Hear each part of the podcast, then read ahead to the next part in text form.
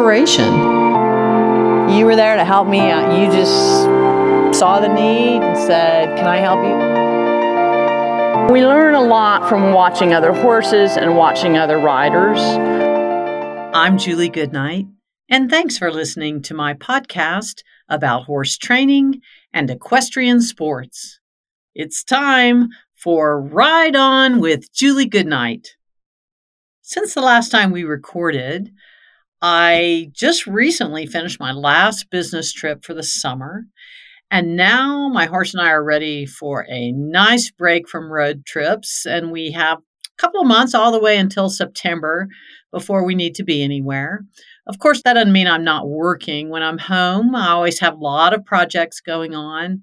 Mostly, we are working to create more educational content for our website, for social media, to help horse owners in general. Although I have a huge amount of how to content already online, there's always a thirst for more um, from people such as yourselves. And I'll be working all summer to make more how to content. I'll be working on videos, writing in my blog, recording new podcasts, and working on special media projects as well. I live in the town of Salida, Colorado. It's a small mountain town, and we are a hotbed for summer tourism, uh, mainly because of the huge whitewater rafting business that's here on the Arkansas River, but also because about 98% of our county is actual federal land that belongs to me and you. It's either BLM or um, U.S. Forest Service land or state park service. So there's lots of camping and mountain biking and uh, peak mongering. We have a lot of 14,000 foot peaks. So a lot of people come just to climb the mountains here. So this place is busy and buzzing in the summer, and that's a lot of fun. Uh, summer's such a glorious time here in Colorado. I like to take advantage of the summer season myself. A lot of summer sports I'm involved with. Um, I've been trying to take advantage of not traveling and having a little extra time at home to work in my garden and mountain bike. I've also been enjoying time at the lake, boating and fishing.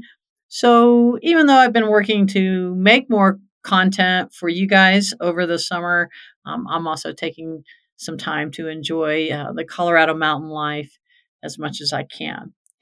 This fall, I'm going to be busier than ever. I'll be teaching two ranch riding adventure clinics at the C Lazy U Ranch in September.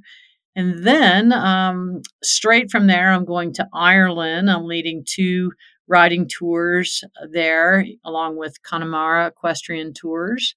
And then, right after I get back from Ireland, I head to Murfreesboro, Tennessee October 21st for the CHA International Conference. Um, there, I'll be making presentations to riding instructors and trainers and barn managers. But that event is open to the public, to any horse enthusiasts. Um, so you might want to check it out. Right after I get back from Murfreesboro, I head back to C Lazy U for the horsemanship immersion program. That's at the end of October. This is a five day horsemanship intensive. It's super fun. I look forward to it. It's a great way for me to finish out the year. Um, and by then, I'm going to be ready for my winter break. Uh, but for now, I'm uh, spending time at home and enjoying uh, my summer break from business travel. For more information on my clinics, horse expos, and riding vacations, please visit juliegoodnight.com slash events. And while you're there, check out my online training resources, curriculums, and personalized coaching program. Plus, we've got some innovative grooming tools, tack, bits, training equipment, and videos at shop.juliegoodnight.com. In this episode of my podcast, I'm going to talk to you about the different types of clinics you might attend, how to know when you're ready to attend a clinic, how to find the right clinic or clinician for you and your horse. Plus, we'll cover how you and your horse will get ready for the big event, what to expect when you get there, and how to keep a positive mindset throughout the clinic. Also, in the What the Hay Q&A segment at the end of this show, I'll answer questions from listeners about a horse that rears, about how to achieve collection while keeping your horse calm and light, and how to know when you're ready to incorporate bareback riding into your development as a rider.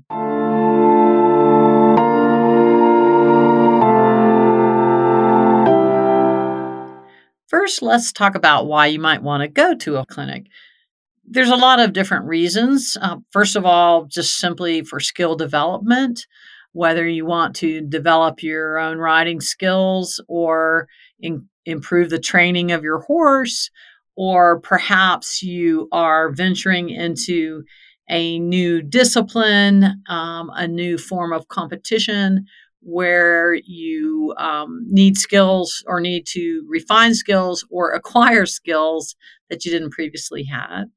You also might want to go to a clinic not only as a means of education and training, but also as a way to get experience for both you and your horse going on the road, being in a strange location, having to perform in a strange location, and learn how to sleep away from home. It's almost like if, if you knew your child was going to one day go away to college, you would want to gradually build their skills of independence and sleeping away from home and being away from parents, uh, being away from direct supervision. You build those skills gradually over time. And the same thing is true of your horse. And a horsemanship clinic is a good way to do that. Also, for many people, horsemanship clinics allow them access to either facilities or situations that they can't practice on or expose their horse to from home. For instance, working cattle is a really common one. Uh, many of us, such as my husband and I, we are really interested in training our horses for different competitions that involve cattle, but we don't keep cattle at home here on our place and we don't want to. Um, so occasionally we have to travel to clinics that offer cow work or to uh, either a private or a public clinic um, to do that. So maybe you're trying to train your horse on trail obstacles, man made trail obstacles. Maybe you're training for an endurance ride and you just want to get one little piece of the experience under your horse's belt. Another example would be you have a jumping horse and you want to, maybe you're doing three day eventing and you want to be able to get out on a cross country jumping course, which you don't have access to at home, or jump big stadium jumps, which you don't have access to at home. So there's a lot of different reasons why you might go to a clinic. It's also great experience um, for your horse. It's uh, really important socialization skills that your horse will learn. And for both you and your horse, going through the experiences that are involved in traveling with your horse, um, all of these are really uh, super good reasons uh, to attend a horsemanship clinic. So, how do you know if you're ready to attend a clinic? Well, uh, in part, that depends on the clinic that you're hoping to go to. Most clinics will publish or talk about freely a minimal skill level required. Obviously, if it's um, something that involves high level competition, whether that's jumping skills or cutting skills or barrel racing, you might not be ready to participate at the highest level. So you might need to look for introductory level stuff. But I would say, in general, if you have um, minimal skill level of being able to walk, trot, and canter with your horse, um, if you can control your horse adequately in an arena and out in the open, if you have a means to travel with your horse, um, I would say uh, all of these things indicate that you're ready to attend a clinic. There are a lot of different types of clinics that are available to you.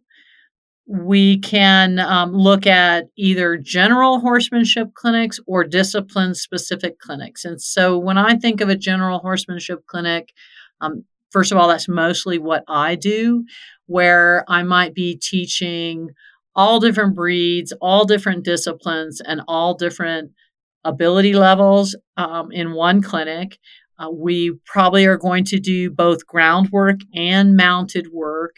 And we're going to be working on not only improving the horse's training, but also improving the riders um, or handlers' um, knowledge and um, their own skills, their equitation skills and their ground handling skills. So that would be a general type horsemanship clinic. But there are also many, many discipline specific clinics, whether that's cutting, roping, uh, barrel racing, dressage, jumping, all kinds of things, trail obstacles, almost any subject you can think of, uh, mounted shooting, mounted archery. So, those would be examples of discipline specific clinics where the instructors are primarily focused on certain a certain skill set needed for a certain competition or style of riding. Also, you need to think about the length of the clinic. Um, I used to routinely do four and five day clinics until I realized that that was just too long for most horses and riders. Then I started doing three day clinics, and that was a lot better. Um, but I realized then that the horses and riders were not on their best on the third day. So I kind of settled on doing two day clinics. Um, people are and horses are pretty worn out after two days of concentrated learning. Um, but it's a big enough block of time that you can actually make progress, uh, a significant amount of progress during that time with with one horse and rider. So you might be able to attend a one day clinic, half day clinic. Um, it's sort of all over the map in terms of the length of time involved. A lot of horsemanship clinics will split the day, and you could sign up for one half day clinic or both half day clinics, and then uh, the second day would be the same thing. So that's kind of all over the map. The format of the clinic could be different as well. There's no one way of doing clinics, although in discipline specific clinics, you'll generally see a commonality of how those clinics are conducted. For instance, cutting clinics, no matter what you do, um, only one person can cut at a time. Uh, often you get the same situation with jumping clinics. So there's a lot of rotation, um, a lot of moving people through the the exercise. Um, so, generally, those types of clinics, there's a lot of similarity in how they're run.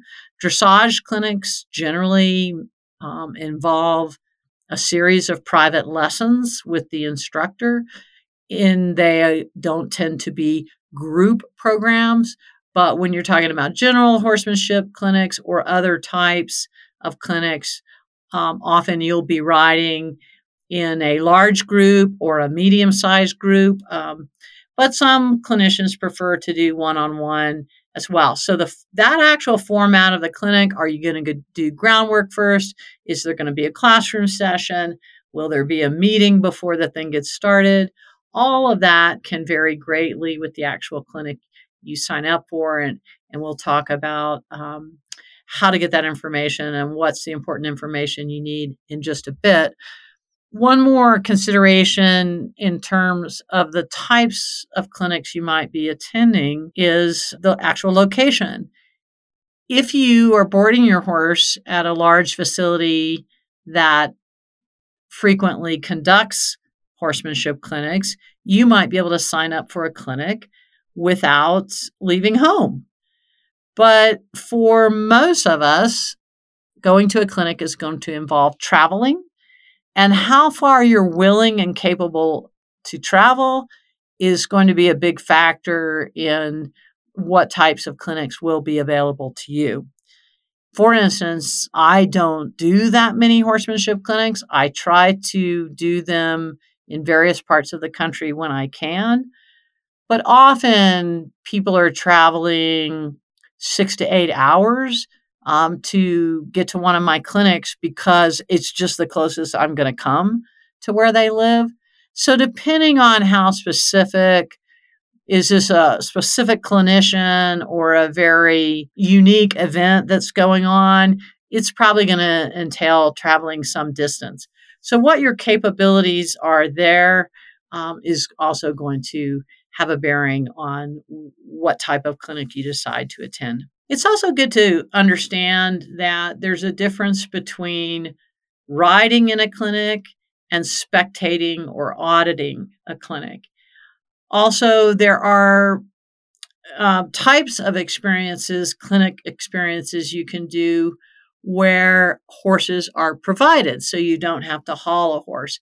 So, obviously, you know, the ideal thing and, and what most people are seeking is the opportunity to go with their horse to attend a horsemanship clinic, to work with a um, higher level trainer or clinician to specifically address the partnership between you and your horse and developing your skills together as a team.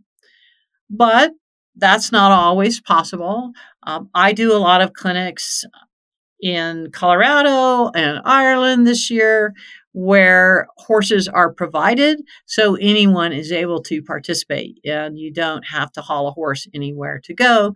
The downside is you're riding someone else's horse.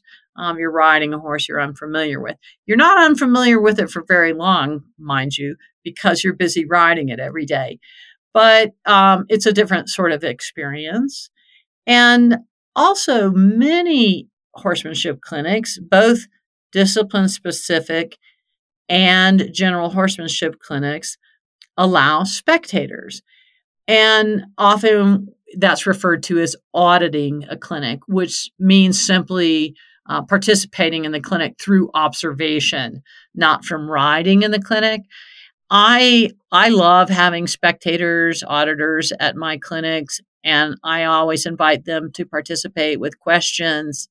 It is um, really super educational to audit a clinic. You are able to watch all of the horses, all of the riders. You're able to see what the clinician is actually seeing from the center of the ring. Um, when you're on your own horse participating in a clinic, you tend to be kind of tunnel visioned in on you and your own horse, and you miss a lot of what the other horses are doing or going through, um, how they're responding, and all of that.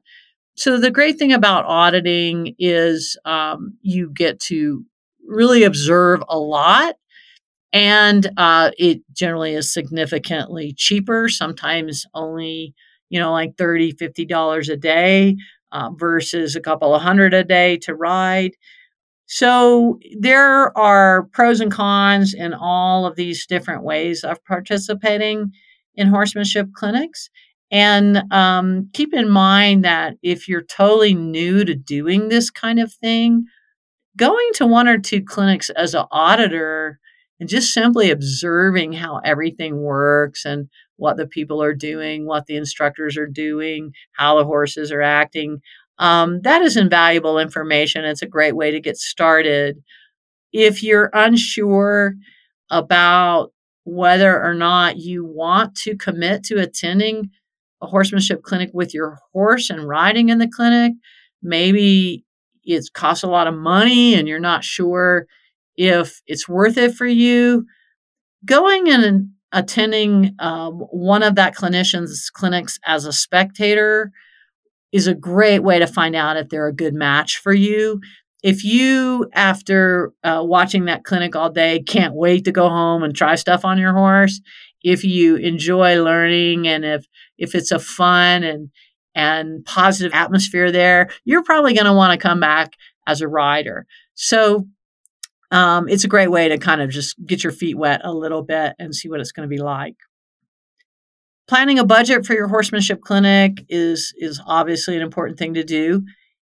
The price of the clinic obviously is going to depend on the level of clinician, the amount of demand, the accoutrements involved. Are you working cattle? Is it a you know a huge, uh, elaborate facility that has to be paid for in rental fees? Uh, what kind of add-on costs are there for stall rental, RV parking, um, these sorts of things? So the cost can be all over the map. Also, is this an all day clinic, a half day clinic? Are you just riding in a one hour private lesson for the day? Um, all of these things are going to have a bearing on the cost. My clinics generally are going to run um, a couple of hundred dollars a day, two to three hundred dollars a day um, to ride in a clinic with me, and that's on the high end of the scale. Um, and and again, it's a supply and demand issue, but you're also um, you know paying for a higher level clinic. You could attend a more local clinic, a 4-H clinic, stuff like that is going to be down on the order of you know fifty dollars a day or something like that. So the price is going to be all over the map, and there are many many opportunities for awesome clinics that are provided by organizations who are not trying to make a profit, who may be using volunteer clinicians or instructors. Um, there's a lot of opportunity out there in, in every price range. So you just need to find um, the type of clinic you need in in a price range that, that meets your budget. Now let's talk a little bit more about figuring out what type of clinic or what clinician you would actually want to work with um, to set as your goal. And I already mentioned location and travel. So that's going to be a real deal breaker for a lot of people. Are you equipped to travel with your horse? Are you capable and confident about doing that? Does your horse have enough training and life experience to be able to perform in new locations? A super green horse uh, may not be ready for that kind of experience unless that horse is with a highly competent, seasoned, and qualified rider. So consider the location and how far uh, you're capable of traveling or willing to travel. And then that's going to uh, dictate uh, your options. Now, a lot of people are interested in taking clinics from specific clinicians because they have a higher level skill set, because they have a methodology uh, you admire or want to learn more about, um, because their style fits you and your horse or your horse's level of training. Um, there's a lot of reasons to want to um, have a horsemanship clinic with a specific clinician. But it's important to figure out who's a good fit for you. Um, if you are looking at a specific clinician, probably the best thing to do is to go to that individual's website and look at their schedule and see where they're going to be. Um, and if that's something that you can make happen uh, with the travel requirements. Also, you can check them out online. They probably have some YouTube videos, social media, that kind of stuff that could give you a feel for whether or not they are a good fit for you personally, whether or not there's someone you feel like you might have a connection with. So, you want to explore that uh, before you uh, jump in with both feet. But I would say, like most things involving horses and trainers and instructors and boarding facilities and events, word of mouth recommendation is one of the best sources you can get. So ask your friends what clinics they've been to. Um, they're going to tell you straight up was it awesome or was it awful? And um, word of mouth recommendation, I think, is is really really valuable. But you want to do your own homework as well um, to make sure it's a right fit for you. You may be considering a competition related clinic. For many of us, if we're venturing into a new area of competition, or even when it's something we've been doing for a while, but we want to go up to a new level, you're going to look for um, clinics that are specifically targeted towards that competition.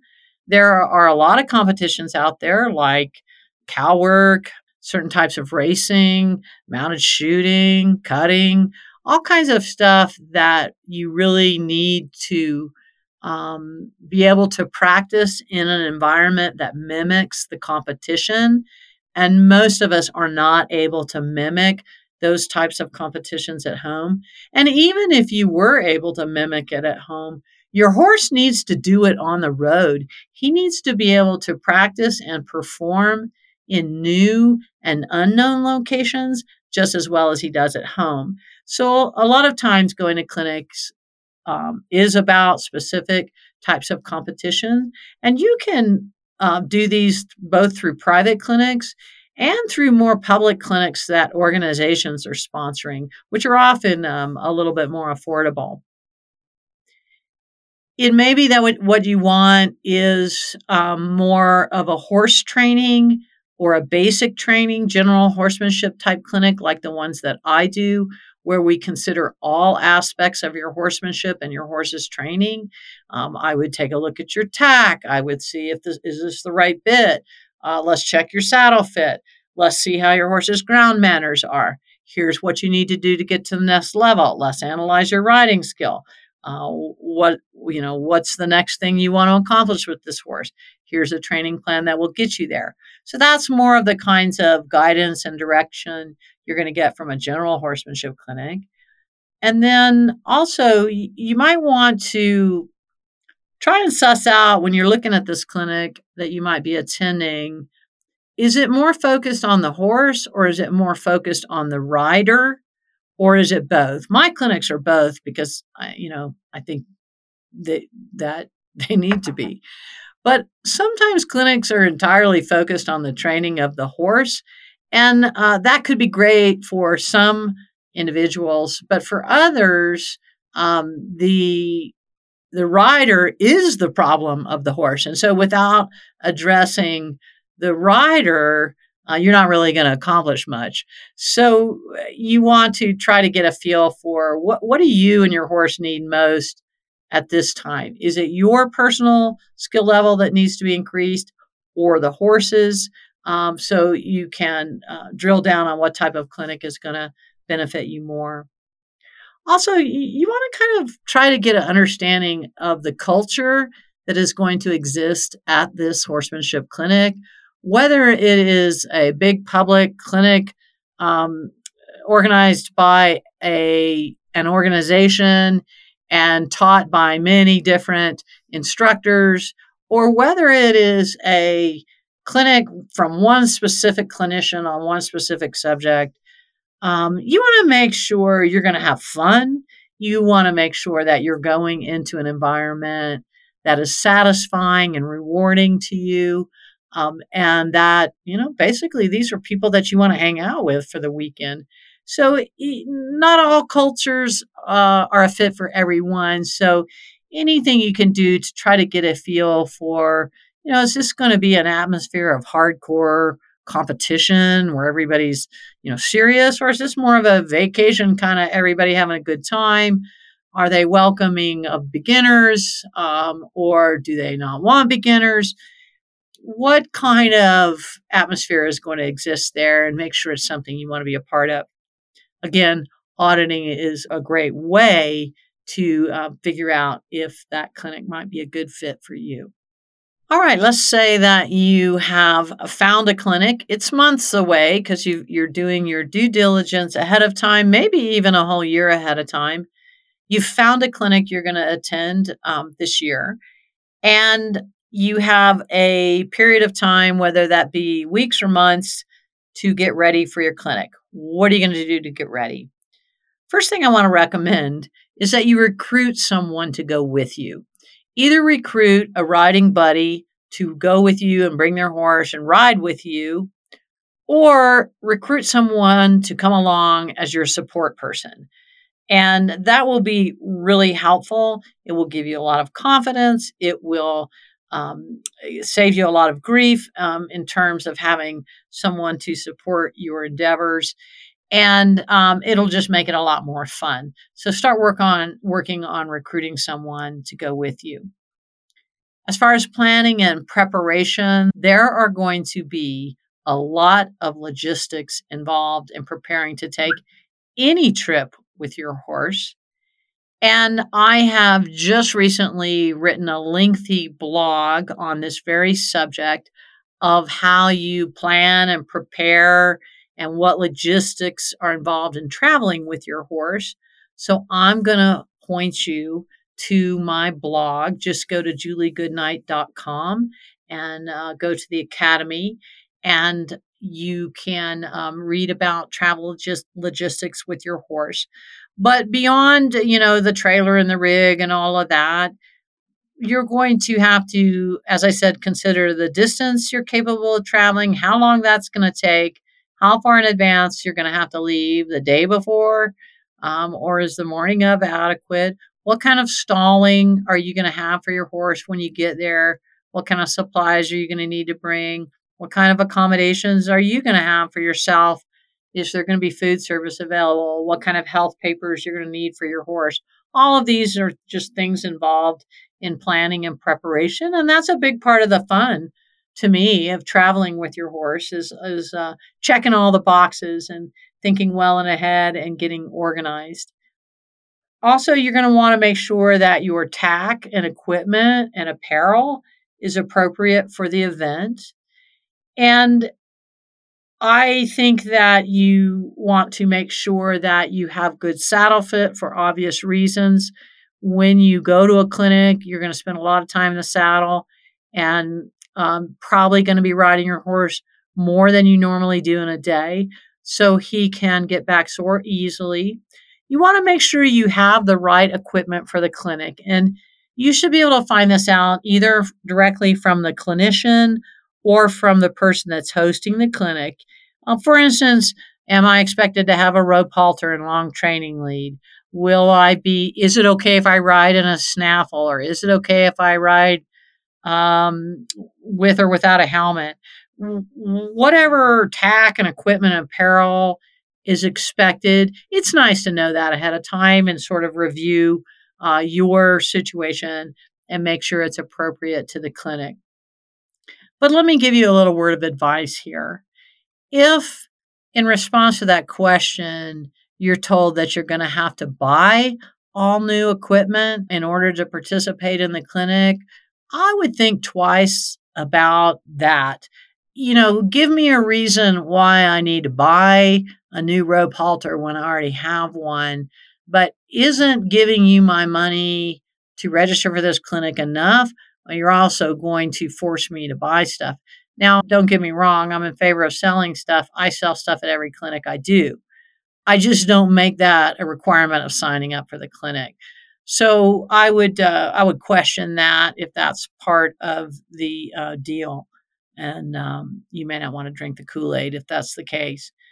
So also, it's important to prepare your horse for a clinic. As I said just a minute ago, you're going to be riding this horse for uh, longer and harder than you normally do, even if you're putting in a lot of daily work to make sure your horse is conditioned for this event.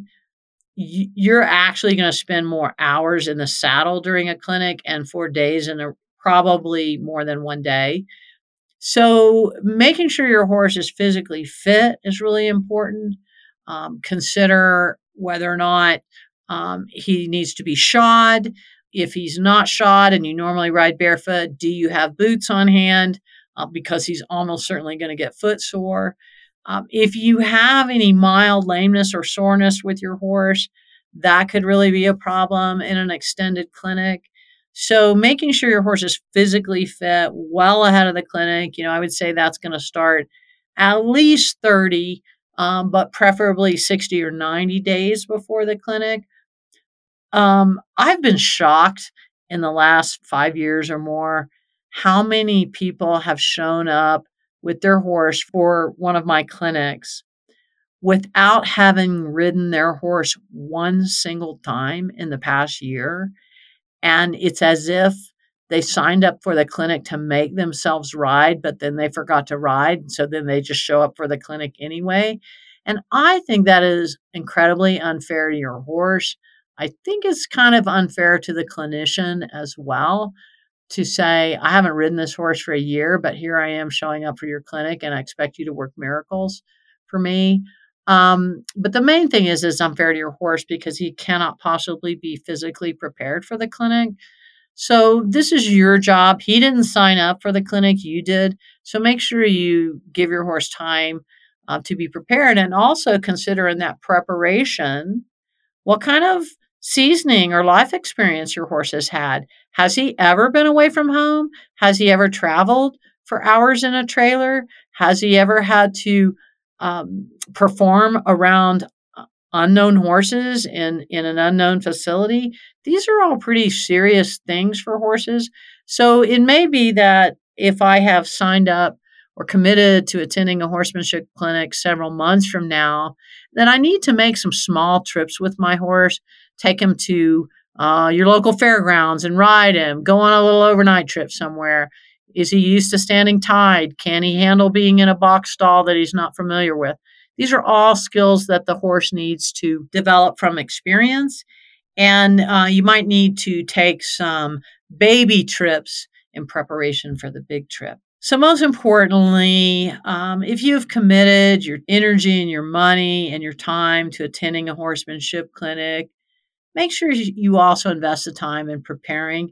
Don't show up unprepared. Um, make a commitment to be ready and follow through with that commitment in preparation for your clinic. And one final word about getting ready for your clinic make sure you take a lot of comfort products with you. Be, staying hydrated, chapstick, um, sunscreen, healthy snacks. Uh, this is one reason why you want a support person. But all of these things are going to be really important in your comfort, your horse's comfort, uh, to get the most out of a horsemanship clinic. So plan ahead in that regard as well. Let's talk for a minute about keeping a positive mindset while you're at the clinic and what to expect.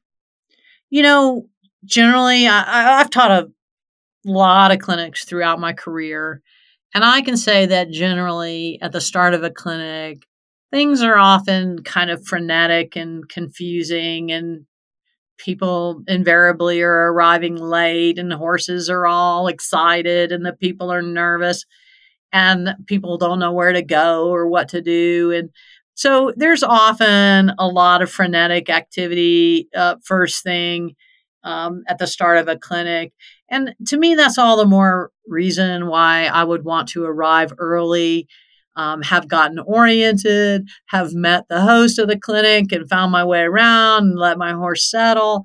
All those things really help. I want to make sure I have a good idea of the format of the clinic and how the schedule is going to go before I get there. Am I going to be riding in a large group? Am I going to be doing groundwork first? Am I going to have time to saddle or resaddle between sessions? Um, all of that I'd like to know ahead of time so I kind of have a plan in my head of how the day is going to go. I think it's really important for people to understand that horses, unless and until they are very experienced and highly trained, horses do not act the same away from home as they do at home. When you take a horse to a strange facility, and when you dump that horse into an environment where he's surrounded by unfamiliar horses, this can be quite overwhelming to horses that have never had those kinds of experiences. So, if you've never traveled with your horse and gone anywhere and done anything like this, don't expect him to act the same way he does at home. He's going to be a lot more excited. He's going to be very distracted. He might be lacking confidence. He might be intimidated easily by all the unfamiliar horses. There are a lot of reasons why he might be a little bit out of sorts. And this is normal. It always surprises me when people, horse owners, are shocked by the fact that their horse is not acting the same way at the clinic that he does at home.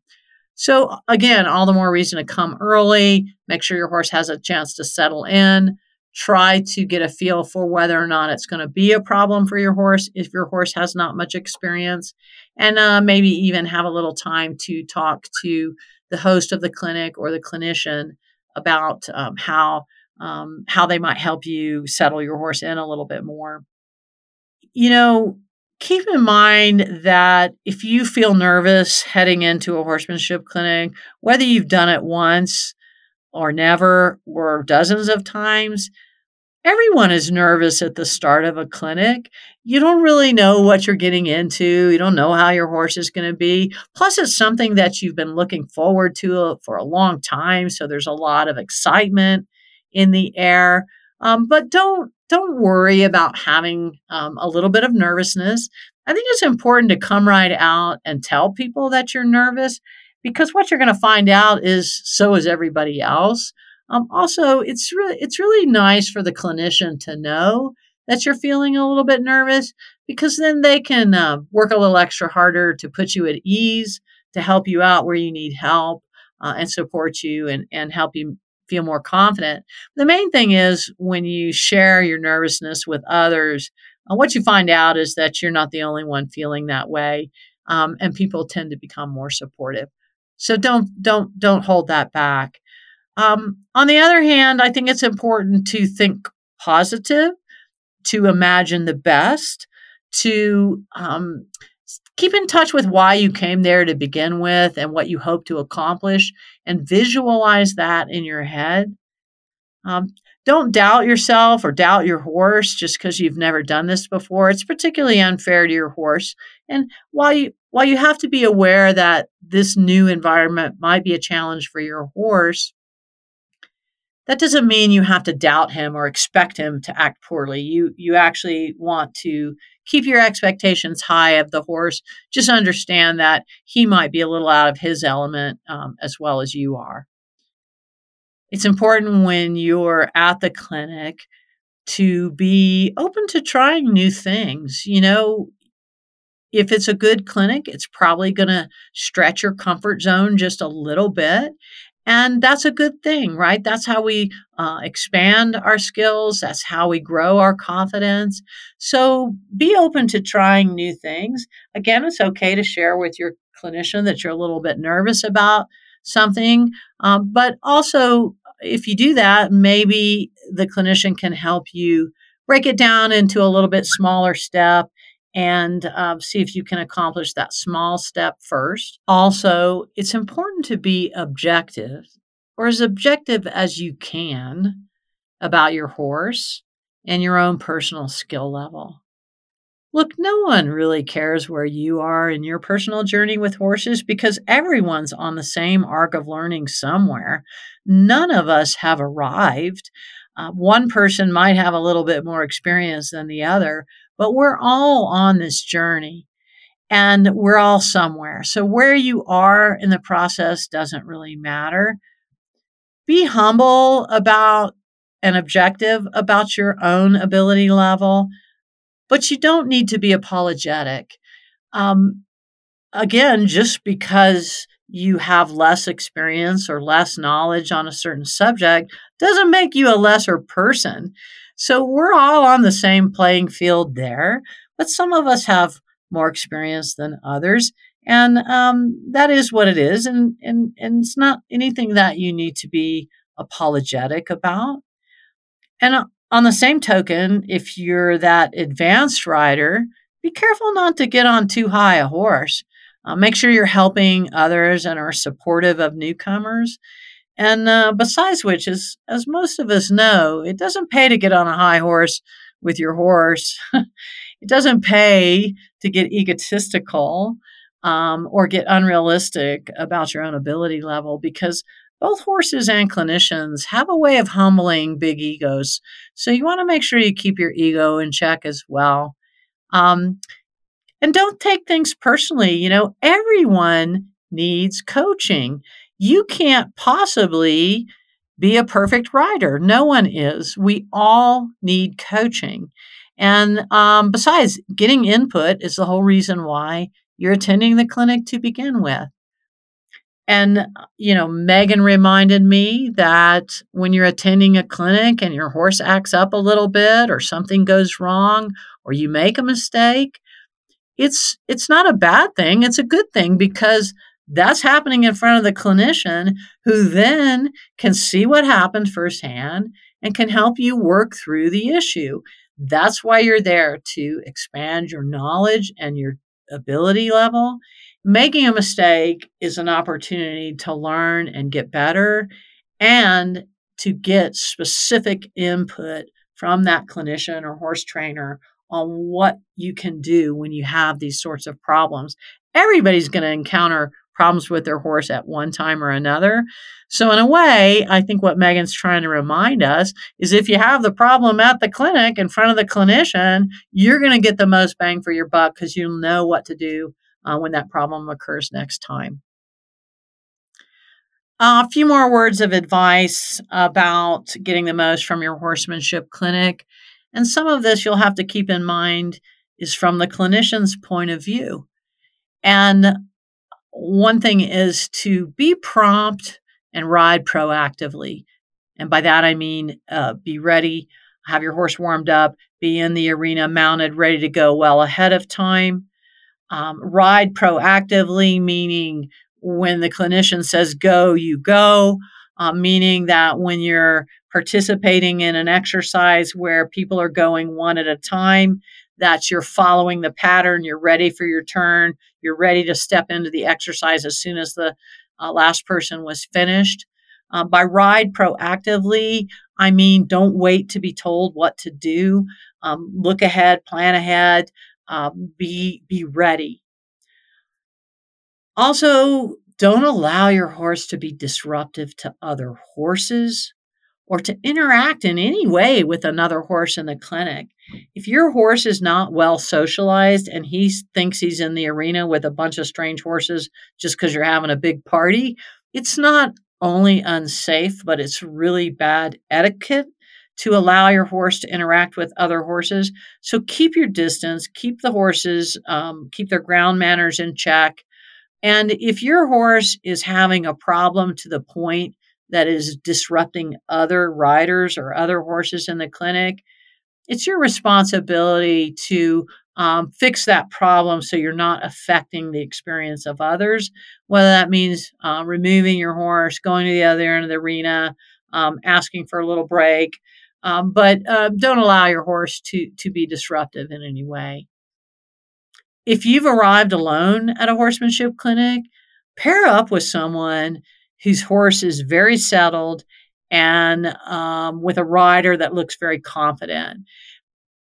In most instances, people are willing to help you out if they can. But if I'm, uh, particularly if I'm on an inexperienced horse or a nervous horse, I'm going to be looking for that hor- that person that looks super confident on a super confident horse, and I'm going to hang out close to them. Uh, horses are monkey see, monkey do animals. And if that person also happens to be willing uh, to give you a little advice to help you out along the way, um, that's going to make your experience all the better. Make sure you pace yourself and your horse.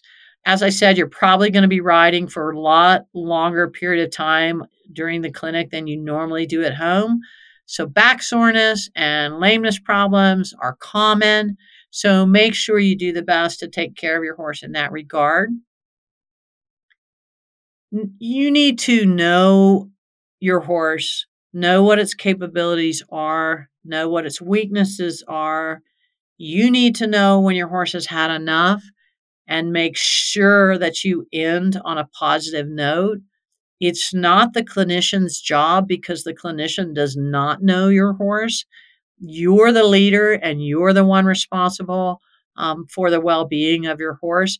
So make sure that you pace yourself and your horse and that you pay attention to when your horse has had enough and that you quit well before that. You, you know, it's so critical to end on a positive note. Keep in mind that sometimes when you're attending a horsemanship clinic, it might not all be super fun and positive there might be some negative um, aspects to the clinic, but sometimes learning what you don't want to do in your training program, sometimes learning what uh, techniques that you don't believe in is an important part of learning. Also, sometimes when people attend my horsemanship clinics, oftentimes I get people who are quite experienced horse people but they've never had a lot of formalized training. And then they come to my clinic and they hear a lot of formalized training, a lot of classical horsemanship ideals. And oftentimes, there is a validation of the person's knowledge. It's like I thought I was doing it right, but it's so great to know that I am doing it right. Or I thought that was what collection meant, but I'm so glad to know I was right. So, so validation of your existing knowledge is also a part of learning, and it should be considered a positive bonus of attending a horsemanship clinic. Finally, a couple of simple words of advice. When you attend a horsemanship clinic, sometimes you're going to hear ideas that are maybe contrary or sound a little different than what you're used to hearing from your instructor at home. But resist the temptation to invoke the my trainer says or my instructor says uh, that I should do it the other way. Um, you don't need to bring your trainer at home or your instructor into it because it kind of pits one person against another. You are at the clinic to get a new perspective and to get new input. Don't be afraid to ask for clarity. Um, how is that different from such and such that I heard? Or is that the same thing as such and such? Um, but you don't need to, to, to invoke my trainer says or my instructor says. Also, I would encourage you to make notes, get a little pocket sized notebook and a small pen or pencil that you can keep in your pocket. I do that always when I'm writing in clinics because I've found that uh, when I hear something or learn something meaningful, if I don't write it down, I'm not going to get to permanently keep it. So I like having a record and I like writing it down right in the moment. So I would encourage you to do that. And then finally, just have reasonable uh, expectations of what you hope to accomplish at a clinic. Re- reasonable expectations. You can't accomplish everything in one weekend clinic. You can't go from zero to a 100 in one weekend clinic. If if I attend a clinic for myself, I'm pretty happy if I learn one significant thing from the weekend that I'm going to permanently incorporate into my uh, program. Um, if I have one more tool in my bag of tricks when I leave that clinic, I'm pretty happy. If you're more on the beginner or novice end of things, it's going to be like drinking from a water hose. Um, but you're you're only going to be able to incorporate um, the actual information that you're ready t- for. Um, so don't have unreasonable expectations that you've got to accomplish everything. Let's say you're going to a clinic and one of your um, goals that you hope to accomplish is to learn how to do flying lead changes.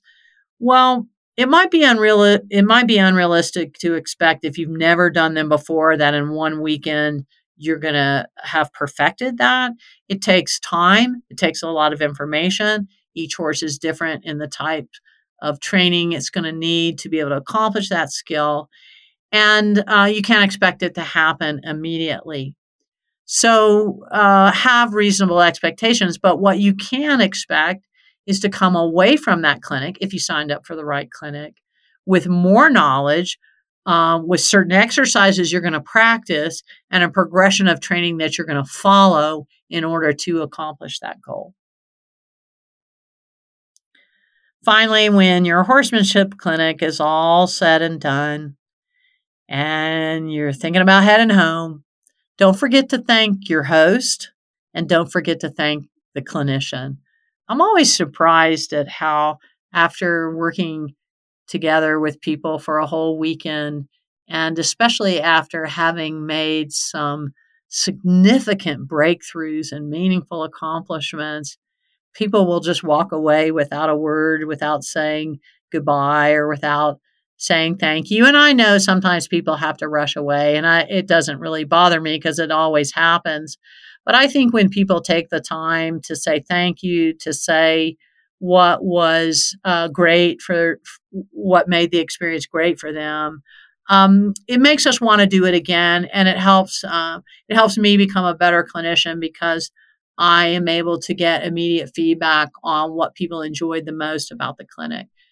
So I also want to make sure I leave that facility in a better place than I found it, so they will be happy to invite us back next time. And remember, your horse was an involuntary recruit in this whole program. So be sure you take good care of your horse. Allow him to rest when he gets home. He may need to rest even before you travel home. Uh, he may need a little bit of bute to get past his soreness. Make sure you take good care of him as well. And finally, when you get home, if you will teach what you learned to someone else, you'll learn it even better. I promise. It's one of the best techniques for owning new skills is when you can teach it to someone else.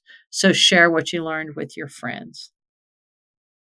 Attending a horsemanship clinic might be an end game goal for some of you, or a stepping stone to something big, or a stepping stone to something bigger for others. Either way, it's a big investment in time, money, and energy. So you want to make sure you get the most from it. I hope you found a few tips here that will help. I hope you've found a few tips here that will help. And please share this podcast with your barn buddies who may be planning to attend a clinic somewhere. I'd love to hear your comments about this subject.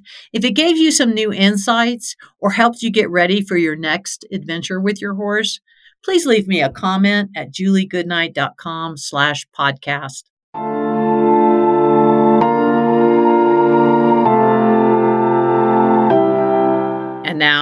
It's time for my favorite segment, What the Hey Q&A. Each month, we pick a few unique questions from our listeners and answer them on the air. If you'd like to submit a written question for What the Hey, please go to my Facebook page at Julie Goodnight Horsemanship or email podcast at juliegoodnight.com. By the way, we keep all your questions in a queue, dropping off only the ones I've already answered or we've used on air as a topic. So even if I've not answered the question you submitted yet, I hope to get to it soon, or maybe I'll turn your question into the main topic for a future podcast, which I've been known to do. So stay tuned. Our first question comes from Catherine in Quebec. She says, Hello, Julie. You have no idea how your podcast gives me good advice, validating some of my approaches, or bringing me back to a more constructive perspective. So, first, let me say a big thank you. My six year old quarter horse Haflinger Cross injured her right front leg at the level of the carpal flange. She was on stall rest for two months, which she absolutely hated. I started her rehab eight weeks ago first walking her on a lead and increasing the duration each week. She, of course, wanted to take off, hoping for a moment of inattention on my part. I took this opportunity to do ground training and nurture our relationship. She no longer limps, and now she can walk and trot under saddle, but she has started a behavior that I don't know how to handle. When I trot her and don't allow her to go faster, she rears up. I never leave her before she's given me a proper trot, so she doesn't associate that she only has to rear up to be left alone. But this behavior has become dangerous. The other day, she pitched up so high that she fell on her back, and I was very lucky to get out of the way before she fell on me. I know she has too much energy, but what can I do to continue her rehab gradually and safely? Thanks again for all of your advice, Catherine. Catherine, uh, it's an interesting question because rearing is an interesting topic. Often we hear of horses that are refusing to move forward who rear. Let's say it's a horse you're trying to get to cross a creek and he's afraid of water and you push him forward and he balks and then rears up. But the other time that you see rearing is just in the instance you have mentioned um, which is when forward motion is inhibited in a horse that wants to move forward.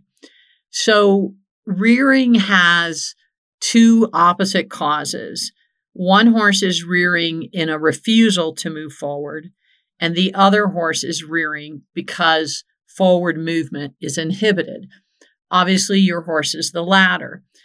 By the way, the solution to rearing is always the same, no matter what the cause, and that is to move the horse forward. A horse that's moving forward can't rear.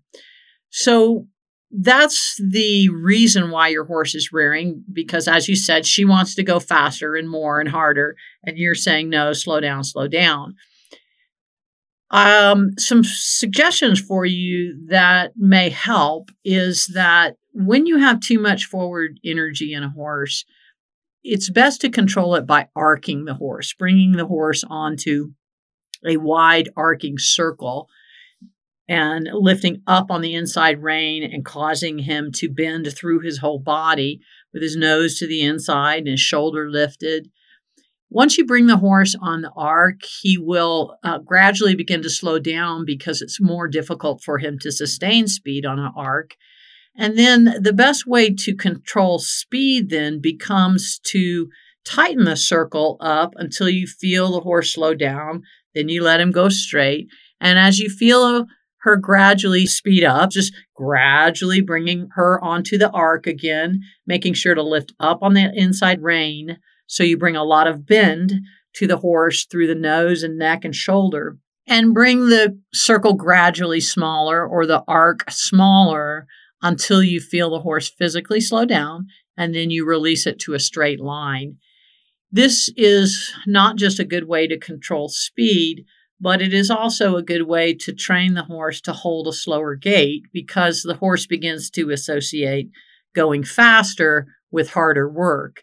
And also because of what we call replacement training in horses, if every time my horse speeds up, I bring it onto an arcing circle, pretty soon, every time it speeds up, it will prepare itself for that arcing circle. So it'll automatically start slowing down before I even get to the arcing circle. So trying to slow down a hot, fast forward horse with two reins rarely, if ever, works. It almost always has the opposite effect in causing the horse to speed up. So you did not mention the technique you were using to slow the horse down. But if it's going to two reins at the same time and checking the horse back, back, back, back, back, I think that um, is part of your problem. So instead, allow the horse to continue trotting and just bring him on that arcing circle. If your horse is going to be hot and forward all the time, or if you're riding, uh, let's say, a big cross country jumper out in the on the open course where he might tend to get strong with you, it's a good idea to, to learn how to use the pulley rein, which is the same thing as the emergency stopping rein. And uh, with a big, strong forward horse like that, or one that's trying to get away from me, I would just ride in the pulley rein position all the time, eh, ready to check back on one rein uh, when I need to. And um, it's it's too complicated to try to explain uh, here, but you can certainly find out more about the emergency stopping rein aid, or uh, also known as the pulley rein, um, at, by visiting my academy online at juliegoodnight.com. Also, we'll add a link to these training resources online in the podcast notes. Good luck and be safe, Catherine. Our second question comes from Brian, and he says, How do I get collection without creating too much forward energy and without the horse getting heavy in my hand? Thank you, Brian. It's a great question, Brian. And it brings up the age old argument about collection and heavy contact. Basically, there's two schools of thought, and there have been for, for hundreds of years. And um, often we refer to it as the German school of thought and the French school of thought. And German dressage tends to be uh, more on the side of heavy contact and that the horse is reliant on the contact of the rider in order to perform collection and certain maneuvers. And then the French school of thought is the opposite that lightness is the ideal and that um, you know all of all of that same thing could can be achieved without heavy contact and that it is act, actually a better result. Uh, the french people call this alleged ideal and it is a highly controversial subject all about uh, what they call rollkur which is a uh, bringing the horse behind the vertical and all of that is a big part of this question that you're asking. Now one reason horses coming into collection might get hotter and hotter and hotter is because of the anxiety that comes with performing something that's very difficult to do. When people ask for collection to the degree that the plane of the horse's face comes behind the vertical and they're hyper flexing the horse at the poll, um, this is very bad physically for the horse. It can cause him pain. It can do permanent destruction to the ligaments between his um, neck and head. And it can cause a lot of anxiety in a horse. So, uh, one thing that I'm a big, big, strong believer is never bringing a horse behind the vertical. Um, I prefer them to stay slightly in, in front of vertical in a collected frame as they would naturally. So, you may, may be able to guess by now that I'm going to come down on the French side. I believe that lightness is a choice of the rider and has nothing to do uh, with the horse. All horses are capable of responding to light aids. Collection is a natural movement of a horse. It's it's uh, known as prideful behavior, and we see it when horses are being playful, or maybe uh, stallion is strutting his stuff in front of a mare. Our horses are trying to get the other horses riled up maybe there's um, jealousy or new horses being introduced. The uh, horse displaying prideful behavior has his head high and his neck arched and his back rounded, and he's kind of prancing, picking his feet up high. And this is natural collection. And um, like most of the things that we ask horses to do, they have the capability of doing it naturally. Obviously, with a rider on their back, it becomes much more difficult. And to train the horse to the level where he can perform it on cue with light aids um, is also difficult and takes time. So, specifically to answer your question, Brian, uh, you always want to apply your driving aids before you apply resistance from the reins. In other words, when you're asking a horse for collection, always drive the horse more forward first before you begin to slowly and softly apply resistance with alternating rein aids. You only need to drive your horse forward enough that he won't stall out when you begin to use your reins. So don't drive him so far forward that he's, you know, launching um, into a high speed, but just enough that he picks up his energy. And this is what we often refer to as driving the horse into your hand. So we don't pull a horse in a collection, we drive him forward into a resisting hand. I always want to start the driving forward by using the lateral rhythm of the horse's walk or trot. So I'll I'll take a moment to center myself and feel the right, left, right, left lateral movement in my hips and legs. And then I use that rhythm to drive the horse forward with my seat and legs. Then I'll softly and slowly shorten my reins and begin to apply soft, alternating pressure, right, left, with the reins, same side legish rein.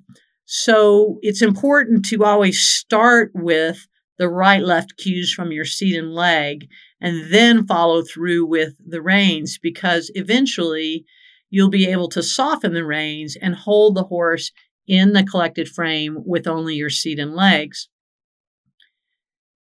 So drive that horse forward. You want to make sure you keep the barrel of the horse flowing softly from side to side. So we, we have a nice flowy rhythm all the way through the spine of the horse.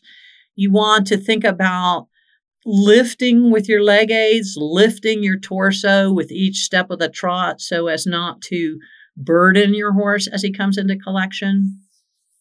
And then finally, it's good to allow that horse to come off the rein pressure. In other words, as my horse rounds up and brings his chin in, I want to actually soften the pressure of the reins so that as he rounds up and brings his chin in, he automatically begins to feel the release. And that rewards him from coming into frame. I will hold him in that frame with the rhythm of my seat and legs but I'm not using rein pressure. I still have a light contact. I'm just no longer using um, the right left pressure of the reins. If he begins to come out of frame, I immediately uh, drive forward with the seat and legs and go back to rein pressure and then soften the rein as he comes into roundness.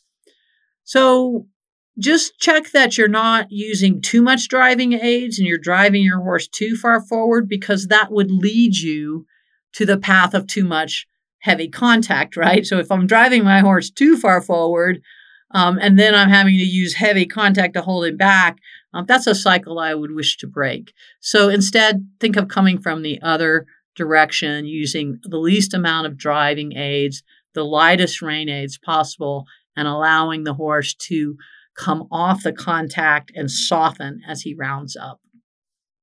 Our third question comes from Andrea DeVoe, and she is one of my faithful interactive students. She and her horse I have been coaching for a few years now, so I have some familiarity. And Andrea says, Dear Julie, I always enjoy your podcasts and particularly enjoy when you describe riding skills in detail.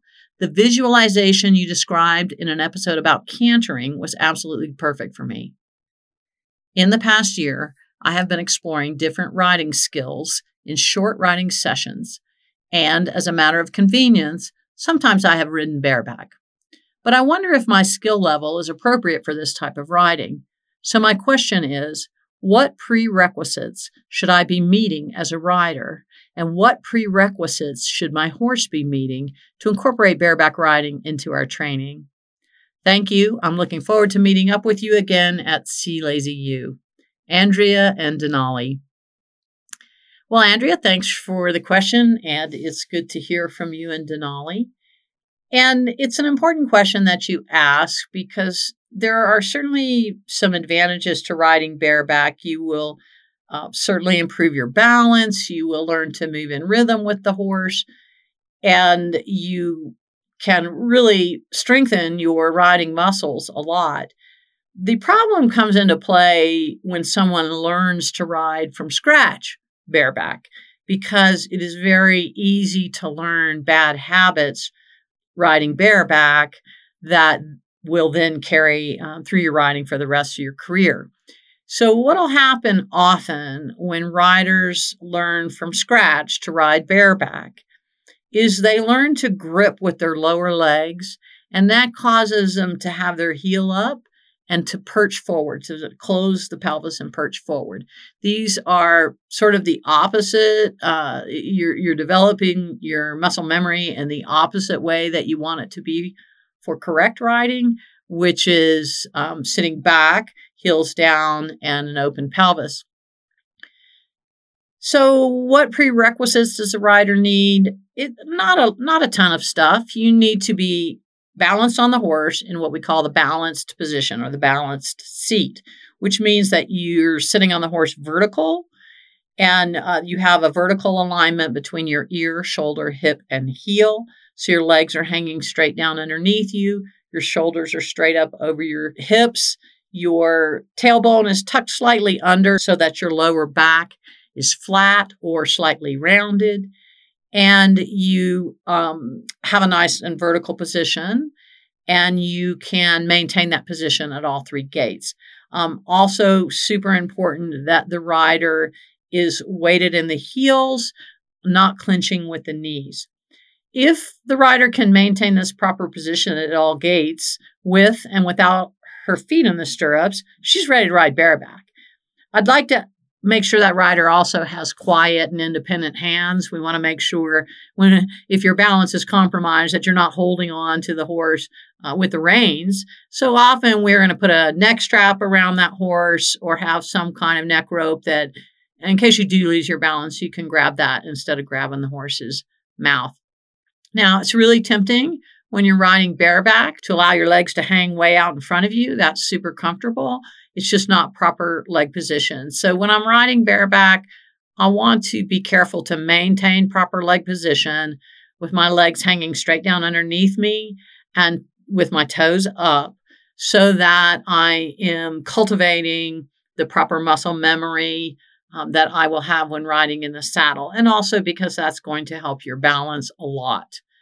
Um, again, the problems with riding bareback as a beginner rider before you've already learned to balance on the horse is that you may learn to hang on with your lower leg, pinch your pelvis close, and um, balance on the horse's mouth. And then once you start riding in a saddle, these habits um, carry over. So I think you're going to do fine, Andrea. Um, I believe that you have plenty riding skill to be riding bareback and, and benefiting from it. Your horse Denali is is pretty well trained these days. You've done a lot of done a lot of miles with him, and as long as that horse is safe and reliable at all three gaits, he's fine to ride bareback. If he's never been ridden bareback and he's sensitive, he might need to get used to that direct pressure from your seat bones, that pinpoint pressure onto his back. So I always use a, a, a bareback pad or some kind of pad uh, to help cushion the horse's back a little bit. But as long as that horse isn't spooky or trying to run away with you, that kind of stuff, as long as he's fairly easy to stop, he should be fine to ride bareback. So have fun.